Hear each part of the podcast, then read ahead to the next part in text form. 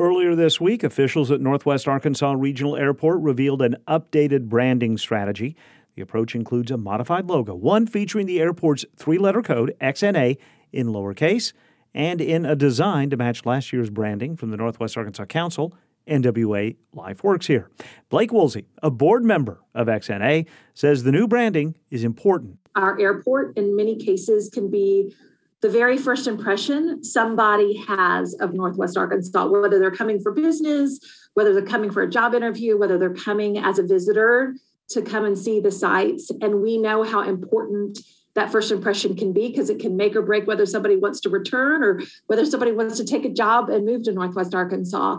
Nelson Peacock, the president and CEO of the Northwest Arkansas Council, says coordinating the NWA LifeWorks Here branding and the new airport branding is a key element to attracting new people to live and work in the region.